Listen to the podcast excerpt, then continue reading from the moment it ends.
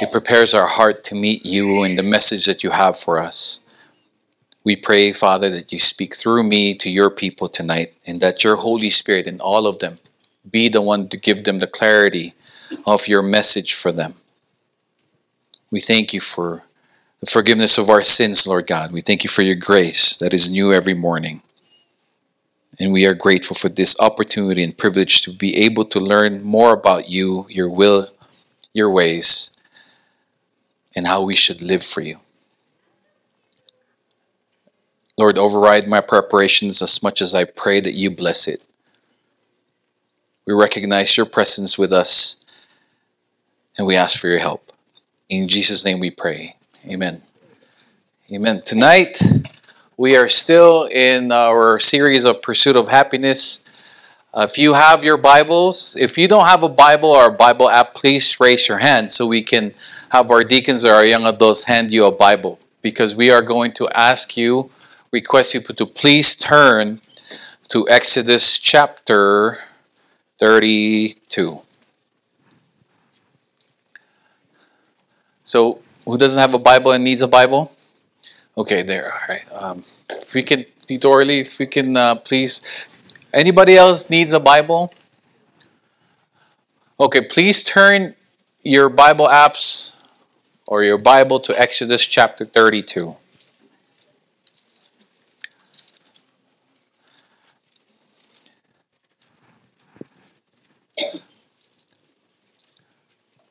Before we get there, well, you're there, I mean, this is a, a verse, not a verse, a quote from Timothy Keller.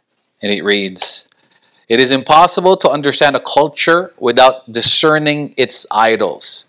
That is why we have been discussing the pursuit of happiness, the idols in our life right now, in our world right now. We are exposing all of these things that the world and the enemy have, in, have imposed upon us, believers and unbelievers.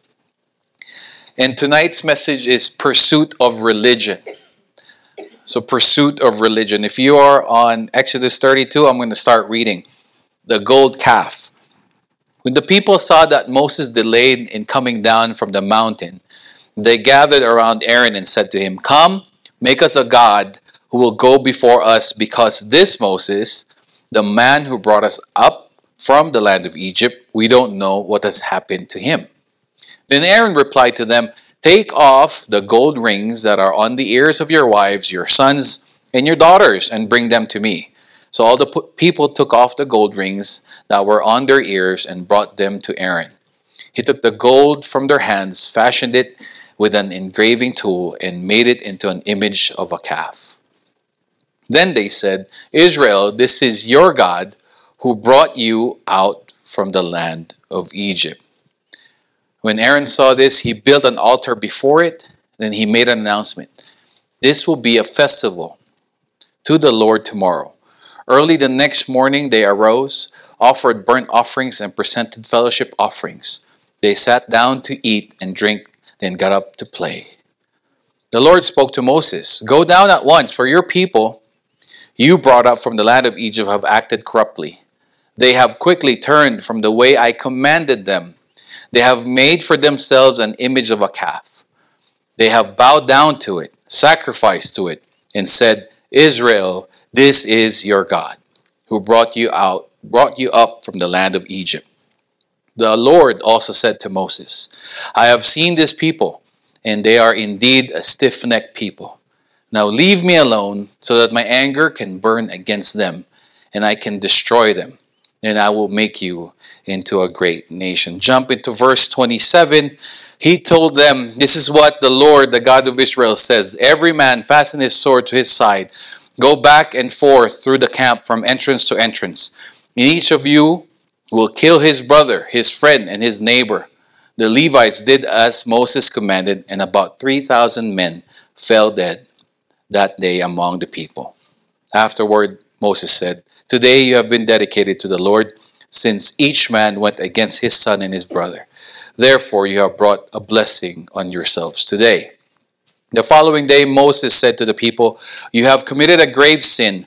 Now I will go up to the Lord, perhaps I will be able to atone for your sin. So Moses returned to the Lord and said, Oh, these people have committed a grave sin. They have made a God of gold for themselves. Now, if you would only forgive their sin, but if not, please erase me from the book you have written. The Lord said to Moses, I will erase whoever has sinned against me from my book. Now go, lead the people to the place I told you about. See, and my angel will go before you. But on the day I settle accounts, I will hold them accountable for their sin. And the Lord inflicted a plague on the people for what they did with the calf Aaron had made. Why did we read Exodus 32? Exodus 32 is the big uh oh of the Israelites. Imagine the frustration, right? Imagine the frustration of Moses with the Israelites. They saw 10 plagues done, given by God to in Egypt so that they can be released, so that God can show Pharaoh his power. They saw the Red Sea open up and gave them a red carpet entrance. This, they saw the Egyptians when they pers- were being pursued by them drown when God closed the, the, the, the Red Sea once again. And then they were told, they were told this. Not that, this one. They were told this that they are not supposed to worship. They are not supposed to make anything to worship to it and to bow down to it. And they agreed to it. They agreed to it. Because we read Exodus 32. This was in Exodus 20. This happened beforehand.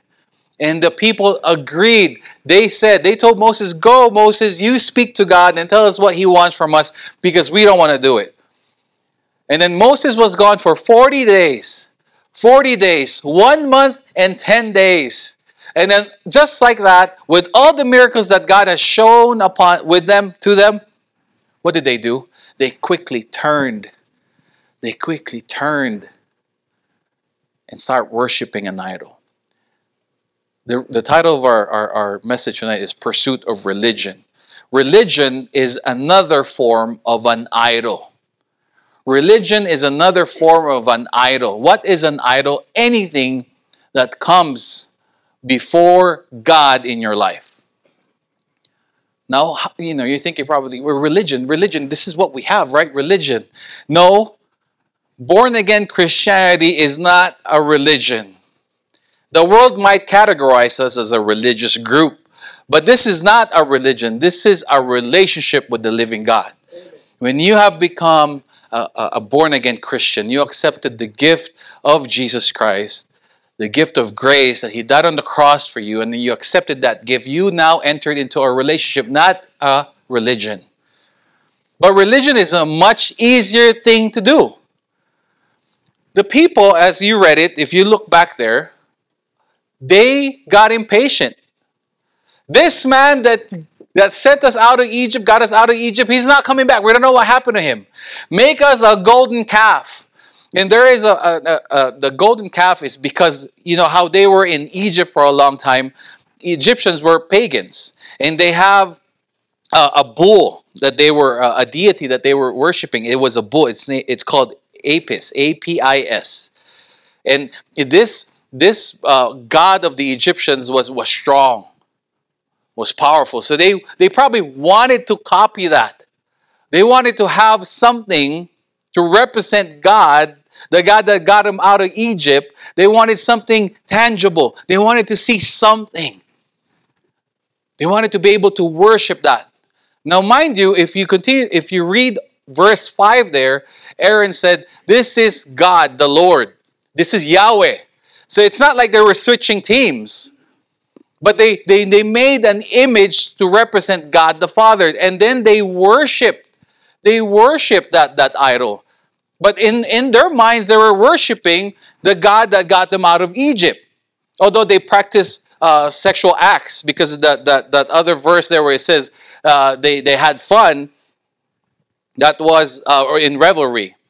Because that's how the Egyptians practiced it. So they copied it. So now, when, when you have an idol and you tell me that this represents God or the mother of God, that is still idol worship. We don't get to dictate to God how we worship Him. We should worship Him on how He tells us to worship Him. And right here He says, Do not make an idol for yourself, whether in the shape of anything in the heavens above or on the earth below or in the waters under the earth. You must not bow down to them or worship them. Now, did God really say that? Yes. If you believe that the Bible is God's word, yes, He said it. It's right there. Because He is a jealous God. For some people, people we, we, we say, you know, it's just a representation. It's just like a picture of your mom that you keep in your wallet. You know, it, it's not.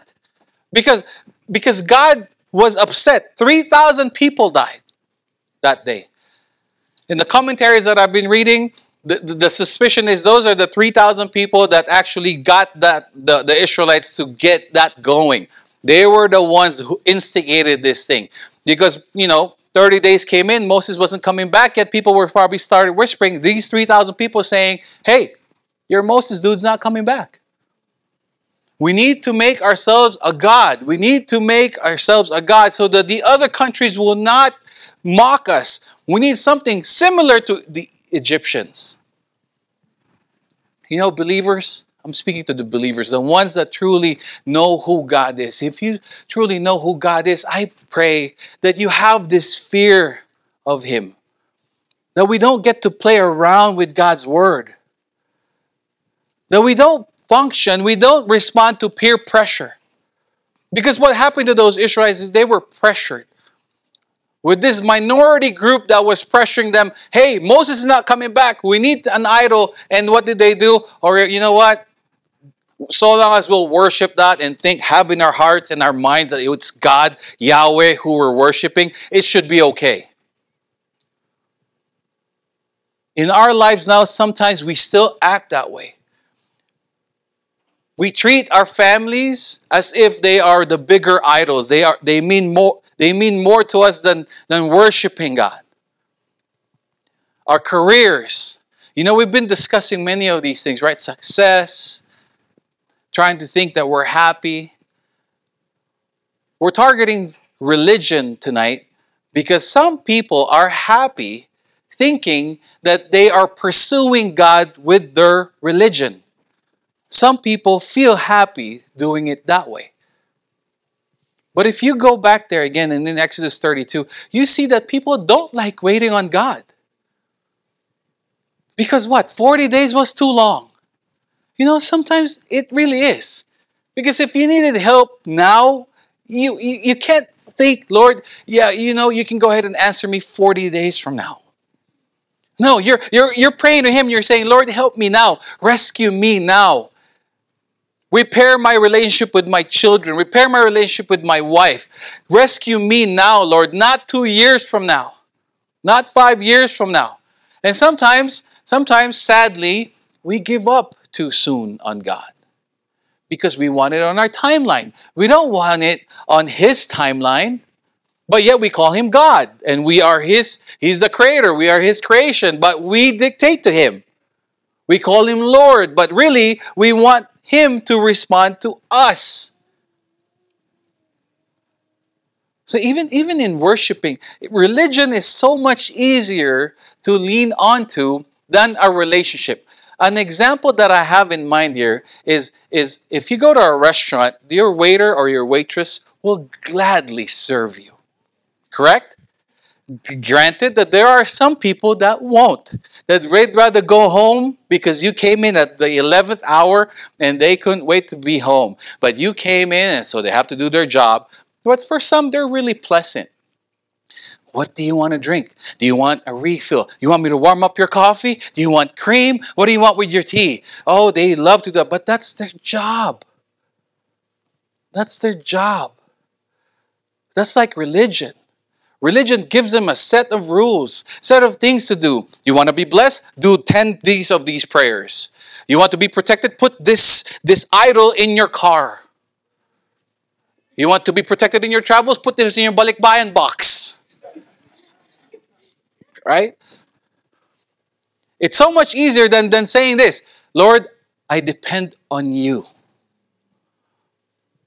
Not my will, Lord God, but let your will be done. And then you, what? There's nothing, there's nothing tangible. You can't put anything in your pocket saying, Lord, please bless my business. Oh, where's the idol? Here. Oh, yeah. This idol represents success in business. I'll put it in my pocket all the time so that it goes straight to my pocket. There's nothing. In a relationship with God, is we trust God. We trust Him. We ask and we trust Him. We trust that He says, For I know the plans I have for you, declares the Lord. Plans to prosper you and not to harm you, plans to give you hope in the future. We believe in that God, that He knows better for us. Despite our needs, right? Despite that we think, Lord, now, now, now, Lord. But then we say, No, but not in my time, but in your time.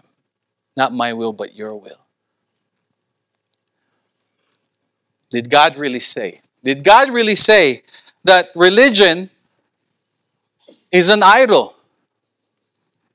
Well, religion becomes an idol because for me, I, I read Romans 3:10 in this manner. It says here, as it is written, there is no one righteous, not even one. There is no one who understands. There is no one who seeks God. All have turned away. All alike have become useless. There is no one who does what is good, not even one. Not even that religion. Not even if they keep all their commands in that religion. Not even if they obey all the commands in their religion. Their throat is an open grave. They deceive with their tongues. Viper venom under their lips. Their mouth is full of cursing and bitterness. Their f- feet are swift to shed blood. Verse 19 Now we know that whatever the law says speaks to those who are subject to the law, so that every mouth may be shut and the whole world may become subject to God's judgment. Paul in Romans 3 10 to 18 and 19 quotes the books of Psalms, the book of Isaiah, the book of Ecclesiastes to deliver what we just read. Some people think that they'll be happy if they are keeping or they are pursuing their religion and not the living God. They're thinking they're serving God. But as you see in Exodus 32, they were worshiping God, the Yahweh that got them out of, of, of uh, Egypt. But God wasn't pleased because they violated, ex, they violated Exodus 20, the, the first command. God would not let you break one command to accomplish another command. Can we just agree to that? You might not accept it, but that's the truth. If the speed limit says 70 miles per hour, but you need you're running late because you're Filipino, not everybody, all right, not everybody, sure. Because you're running late for work, you violate and you go 80 miles per hour. The cop pulls you over and says, You're speeding. What do you tell him? Well, just because I'm late. What does he say? I don't care. You know what? I'm going to let you be more late. And then it will cost you three hours of your day to pay this ticket. We can argue all day long with the Lord. We can argue, for some of us, we're, we're arguing our lifetime. It's been a lifetime we were arguing with him. But there is no one is righteous. There is no religion that will take you to heaven. There is no religion that will make you call yourself righteous. The great physician's diagnosis of the condition of humanity is bleak or is discouraging. All are sinners without exception. This description is not just the quote unquote bad guys but it's for everyone, that especially for the ones that think that they are good. Alistair Begg said that there, he found out that there are two things about a man that keeps them from accepting Christ. One, they think they're too bad, that God cannot actually accept them and forgive them. Or two, they think they're not that bad, they actually think they're really good people, that they don't need God's forgiveness. Those two things. You know, we, we, when we make ourselves the, the standard, Like we are the ones who say, well, my friend's a good person, although he's a Muslim. God must know that he's a better person than the other Christian that I know isn't a good person. Maybe God will save this person. Answer there's no. Because there's no one righteous, not even one, right? That person that you think, even though he's so good, it's not you who determines what good and bad is. It's God who determines that. If I forget this divine diagnosis and start to think he's a pretty good person, I'm setting myself up for disappointment. We are setting ourselves up for disappointment and disillusionment if we think that people apart from Christ are good. We are setting ourselves from disappointments and disillusionment. Therefore, instead of being surprised when someone does something bad, we should be amazed when someone does something good because the divine diagnosis is that we are all depraved. Somebody must be asking, if you're probably sitting there, you're thinking, but what about the guy in the Philippines during the Holy Week that whips his body, like copying Jesus? You guys seen those? They will whip their body and then they will hang, hang themselves on the cross every year. Every year. How about that person? Surely he is seeking God. Surely he is a good person. If you read what Paul says here, the answer is no. He's not. Paul says no one seeks after God. What about the monks, the Tibetan monks, or monks, who live in their entire li- lives in simplicity and celibacy? Surely they're seeking after God. It says here, no, they're not. The Bible says none seeks after God. And the guy in the Philippines is probably seeking what? He probably felt he probably feels bad that he needs something to remove his guilt. He probably cheated on his wife. He probably he probably gambled all their money, all their college uh, uh, money. He wanted to remove. He probably feels that he needs to remove the guilt that he's feeling, so he needs to whip himself, emulating Jesus, thinking that that will cause forgiveness. That will give him forgiveness. So the way he's seeking God is he's not actually seeking God, he's actually seeking to relieve him of the guilt that he's feeling, of all the failures that he's been doing. What about the monks? What are they seeking? They're probably seeking peace. They're probably, they're probably tired of the city life. They're probably tired of, of the rat race that the world is in. So they're seeking peace in, in, to put themselves away, down in the corner. They're not seeking God, they're seeking peace from the craziness of life. That's not seeking God. That's how we see this. That's how I read this.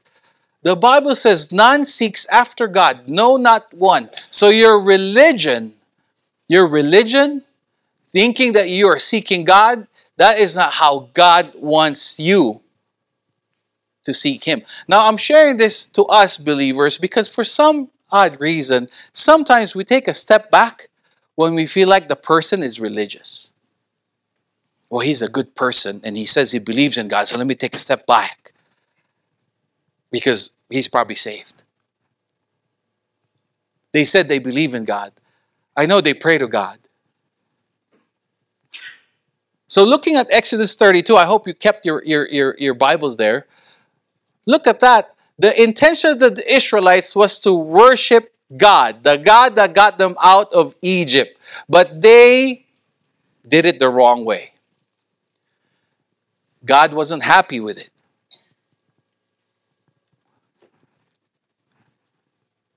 And in Ephesians, the question is okay, because religion, other than having idols, religion also focuses on works.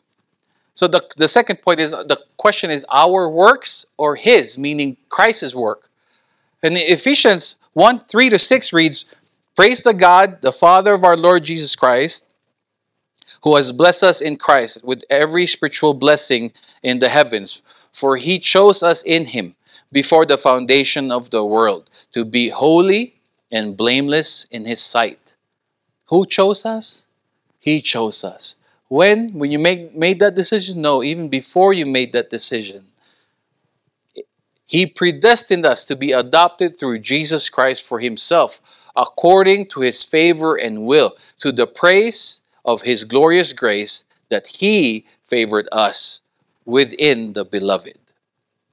We have redemption in Him through His blood, the forgiveness of our trespasses, according to the riches of His grace, that He lavished on us with all wisdom and understanding. Is that clear? It seems clear to me. That there's no religion here that gives us salvation. But it was Christ and what He has done on the cross. It was God's decision. It was His choosing. So, where is religion there? Where is religion there? And then it says here, He lavished us on with us with all understanding. Verse 9, He made known to us the mystery of His will according to His good pleasure eh, that He planned in Him for the administration of the days of fulfillment to bring everything together in the Messiah, both things in heaven and on earth in Him. And then Ephesians 2 8 9 disqualifies all religion because religion again has a list of things for you to do and to follow. But then Paul, God through Paul says, For you are saved by grace through faith, and this is not from yourselves, it is a gift, it is God's gift, not from works, so that no one can boast. Because the one sin that men really always fall into is pride. The sin of pride. Because if we had something to do with it, we will be proud of it. We will probably be masking it we will probably be masking it in false humility. Oh, no, no, no. No, no, no. Stop it. Stop it. Stop. Stop. Stop. Keep it coming. Keep it coming. Right? We're good at that, especially Filipinos. We're, we don't really like compliments, but we really like compliments, right? Try my food. It's not really good, but try it, try it. Kind of bitter, huh? Huh? And then you say, yeah, it is. Oh, God, I'm never feeding this guy again. Who are you? Try cooking Filipino food. Give me that, right? If it were up to us, we will probably be prideful. Remember the story of the, the two hikers? The two hikers, you know, they were they were trapeze, they were they were doing this climb, and it was extra difficult for both of them. One of them had got into an accident; he fell. So the other guy came down and started saying, dude, what are we going to do? I can't bring you up there. And he goes, you know what? The guy was paralyzed from neck down. He's like, dude, I can't. The only thing I could do is bite on the rope. So he goes, okay, I'm going to go up there. You bite on the rope and I'll pull you up, okay? He goes, yeah. So the guy starts pulling him. You know, Remsa came. And then, and then they saw what's going on. They're like, dude, this is a great idea. Good job. You know, talking to the guy that was pulling him up. And, and, and, the guy that was that was biting on the ropes like, no way, he's not gonna take the credit for this. And they and everybody start clamoring, hey, hey, come here, come here, look at this guy, look at the idea that he came up to help his friend. And and the guy that was being pulled couldn't handle it anymore. It was my idea.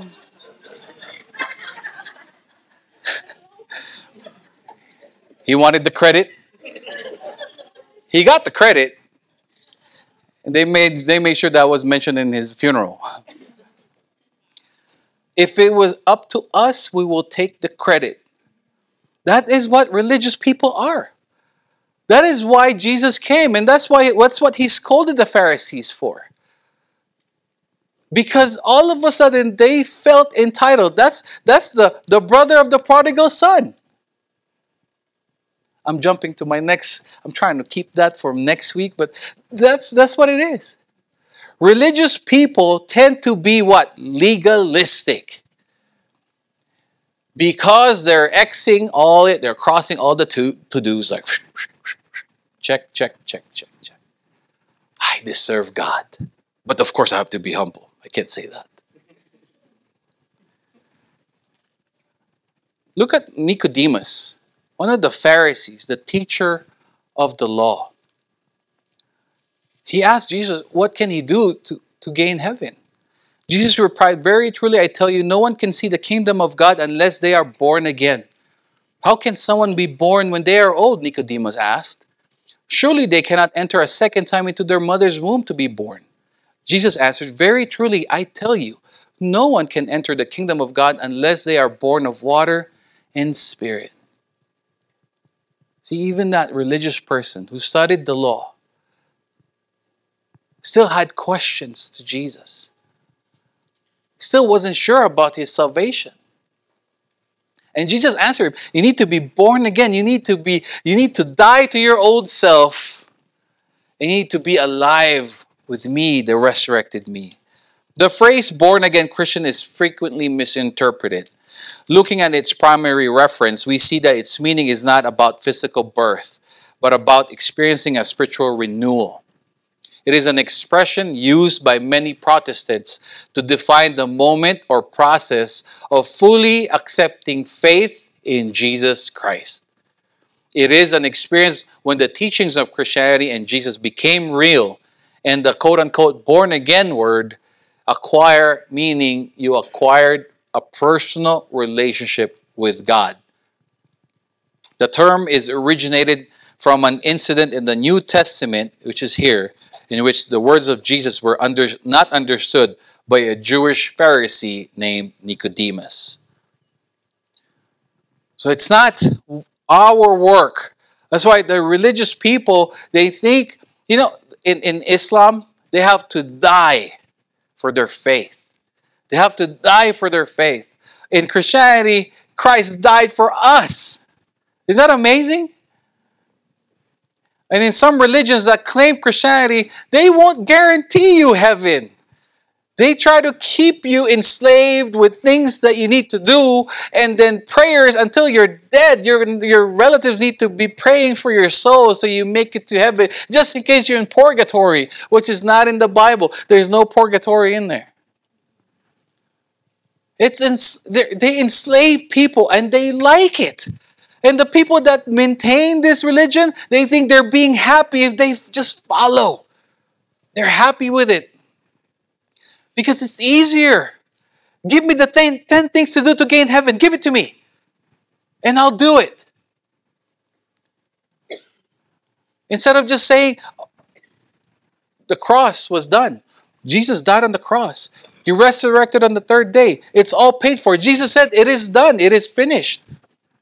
Oh, that, that's that's too easy. That's too easy. I want a part of it. In John 3 14 to 18, just as Moses lifted up the snake in the wilderness, so the man, so the Son of Man will be lifted up. Jesus speaking about himself and going up in the in the cross, so that everyone who believes in him may have eternal life. Believe in who? Believe in Jesus. For God so loved the world in this way, he gave his one and only Son so that everyone who believes in him will not perish but have eternal life. For God did not send his Son into the world to condemn the world, but to save the world through him. Not through their works, but through Christ's work on the cross. Anyone who believes in him is not condemned, but anyone who does not believe is already condemned because he has not believed in the name of the one and only Son of God. So there's nothing. There's nothing that your religion can bring you to heaven. There's nothing in your religion that can bring you happiness as you are trying to seek happiness. Because it's not going to happen. Jesus said this in, John 14, 6 to 7. Jesus told him, I am the way, the truth, and the life. No one comes to the Father except through me. If you know me, you will know my Father. From now on, you do not you do know him and have seen him. Jesus is the embodiment of God. Jesus, the Son of God, God Himself in the flesh. No religion, no other religion claims that.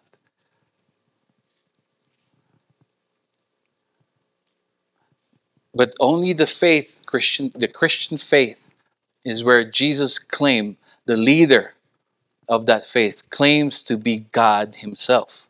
Only Christianity. Alistair Begg said, and one of, he says a lot of things because he's a pastor, right? But he says this faith is not a soft option offered to people who need a crutch to get through the rest of their lives.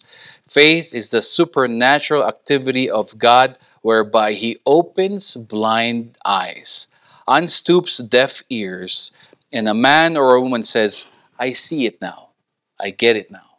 I am going to trust in God. I'll, I am going to trust in Jesus. There's no pursuit of religion. If you are pursuing God in your religion, that's wrong. Because religion will have idols, religion will have things to do that mandates you so that you can earn. Because no, there's no earning. There's no earning God. There's no earning heaven. There's just accepting the gift. Because the gift is not earned. Amen? The gift is not earned. Christmas is almost around the corner, right? It's almost around the corner. No, Thanksgiving first. Okay. God's way, not ours. This is the biggest this is the biggest problem of the world now. I, eh, God said in Isaiah, For my thoughts are not your thoughts, and your ways are not my ways. This is the Lord's declaration. For as heaven is higher than earth, so my ways are higher than your ways, and my thoughts than your thoughts. Right? This is the biggest problem because the world wants to argue with God. Somebody would say, What kind of God would flood the world? You know what? If you ask me, I probably won't flood the world too. But if I were Moses, when, when God, when, when Moses finally came up there and starts pleading, interceding for the people, forgive them, and God said, you know what, I'll wipe them away and I'll start anew with you. You know what, sometimes, I'm thinking, sometimes if I were Moses at that time, I probably would have said, all right, go ahead. Stubborn people. You're right. They're always getting me in trouble. Right? I would do that too. You probably do the same thing too. So praise God, His thoughts are not our thoughts. Because our thoughts are always based on our feelings. It's always based on our feelings, and our feelings always lie to us because our hearts are not always aligned with God. Right? But the world loves to argue with God. The world loves to argue with God. They have different ways. They, they said they don't believe in God, but then, you know, our, our town, we just it's not it doesn't happen here but you know what it is right the burning man burning man festival was just it just got done those people claim some of those people most of those people claim that they don't believe in god that they don't believe in religion they just want community which is what the church is right the bible claims that we need to be in a community but they don't want the bible community they want their community they don't believe in idols but they have this burning man statue there that they are praying to. They have a temple there that is accepted. All religion is accepted there. The world tells now that everything is inclusive except exclusivity. Everything is accepted except Christianity because Christianity claims that it is exclusive. So, I'm so glad that God's thoughts are not the way I think, or are not my thoughts. That His ways are not my ways, because I constantly make mistakes. The people that argue with God will also make that claim. They go, You know, I'm not perfect, but I would have not flooded the world. You know, I'm not perfect, but, but they have a better idea. Biggest problem of the world here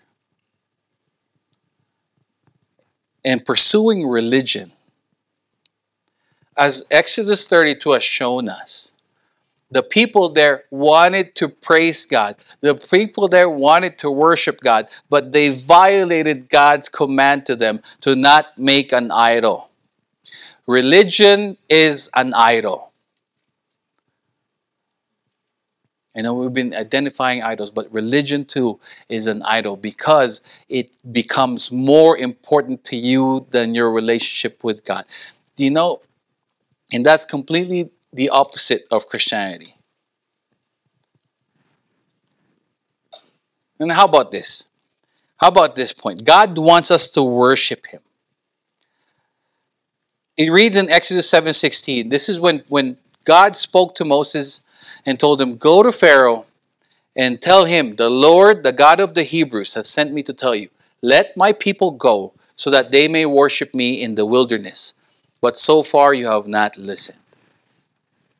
Why did God rescue the people of Israel of Israel from the hands of the Egyptians? so that he can make a nation, so that they can travel 40 years of a, a cruise around the desert? No. So that they will worship him in the wilderness. Now I'm saying that Christianity has no rules, right? We have no rules. We have been released from the consequences of our sin. There, are, there, there is one thing that is a, a product of being a believer of Christ. And that is if you are a worshiper of the Lord. If you have accepted Christ as your Lord and your Savior, you have been freed from your sins. And that alone should prompt you to be a worshiper of God. God rescued them so that they will worship him in the desert. But they wanted to worship him in their own way, not in God's way.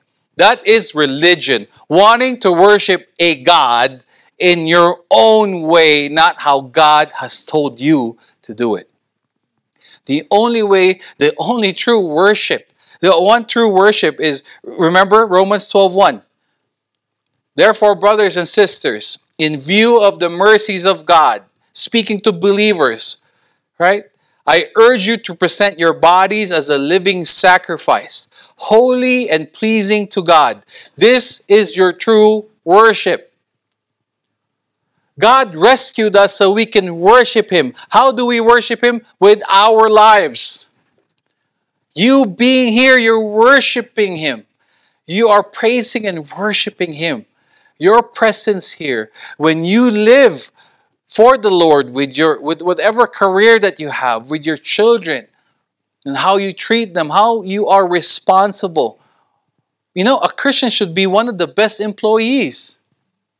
If you have if you are an employee of someone, you should be the best employee because you must be thinking that you are not worship, you are not serving that person or that company. You are serving God the Father first.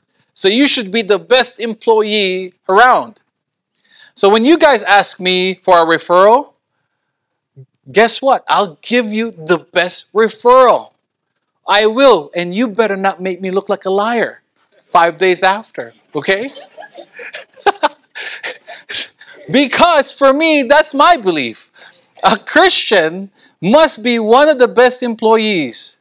Because even if nobody sees it, we should be, even if nobody's watching it, we should know and recognize that God is watching us.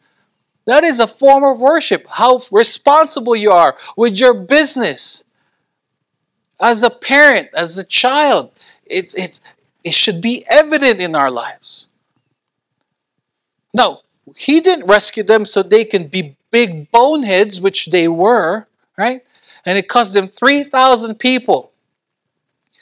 You know the difference between the law and grace?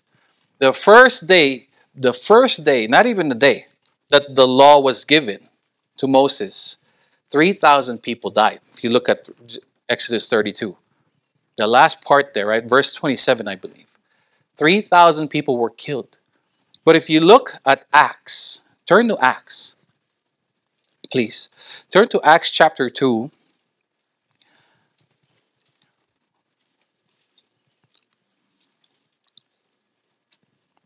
The first sermon starting from verse 14. After the first sermon was given, there was 3,000 people that came to Christ. Verse 41. So those who accepted his message, Peter's message about God's grace, were uh, message were baptized, 3,000 people were added to them. From 120 to 3,000, additional 3,000. Religion kills. Religion focuses on the law and it kills, it condemns. God's grace, Christ's work, saves. It's in the Bible. It's in the Christian Bible. And somebody will tell me, well, I'm not a Christian. That's your problem. Right? That's your first problem. So, believers, we need to recognize that not because a person is good, or sometimes because we cower, we're quick to cower from this. Well, you know, he's a good person, and he said he believes in God. Maybe he's okay. You are sent to that person. You are God's missionary to that person's life. You are that person that God has sent to deliver the truth about God's grace. It's not their religion. The Lord rescued the Israelites from the hands of the Egyptians, from the slavery and oppression that they were in, so that they will worship Him in the wilderness. It is the same for us today. God sent His Son to die on the cross for us as an atonement for our sins, like Moses was to the Israelites when he went back up in the mountain. We can worship Him here on Sundays, but we can and we must worship Him outside these walls from Monday to Saturday as well. It is not so much, let me repeat myself. I let me correct myself. It is so much easier to be religious and depend on rituals, to see and to touch the statues, to do a certain thing, thinking that we have gained God's approval. It is so much easier than to believe in an invisible God.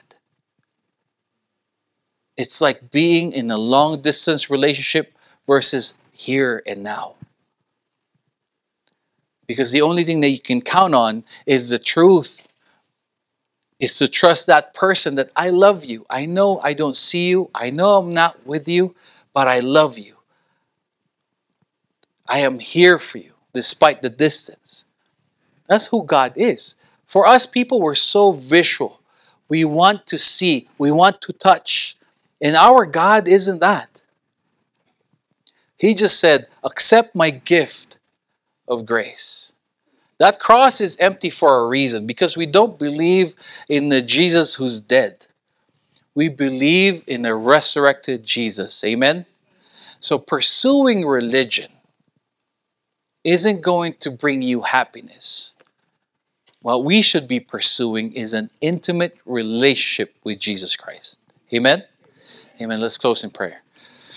Father, we thank you for your message tonight for us. I pray that you bless your people here tonight, guide them, guide them with the truth, your truth, and nothing but, Lord God. I pray that you bless them, Lord God. You bless them with, with this knowledge that they have, that they will live for you, that we will all live for you. That we will see our freedom not as a license to sin, but a freedom to, to glorify you and magnify you with everything that we say and do. And I pray for wisdom. The wisdom that you have given us, I pray that we will be more than willing to share it with the people that you bring across our lives. Guide us, Father, and we thank you for everything. In Jesus' name we pray. Amen.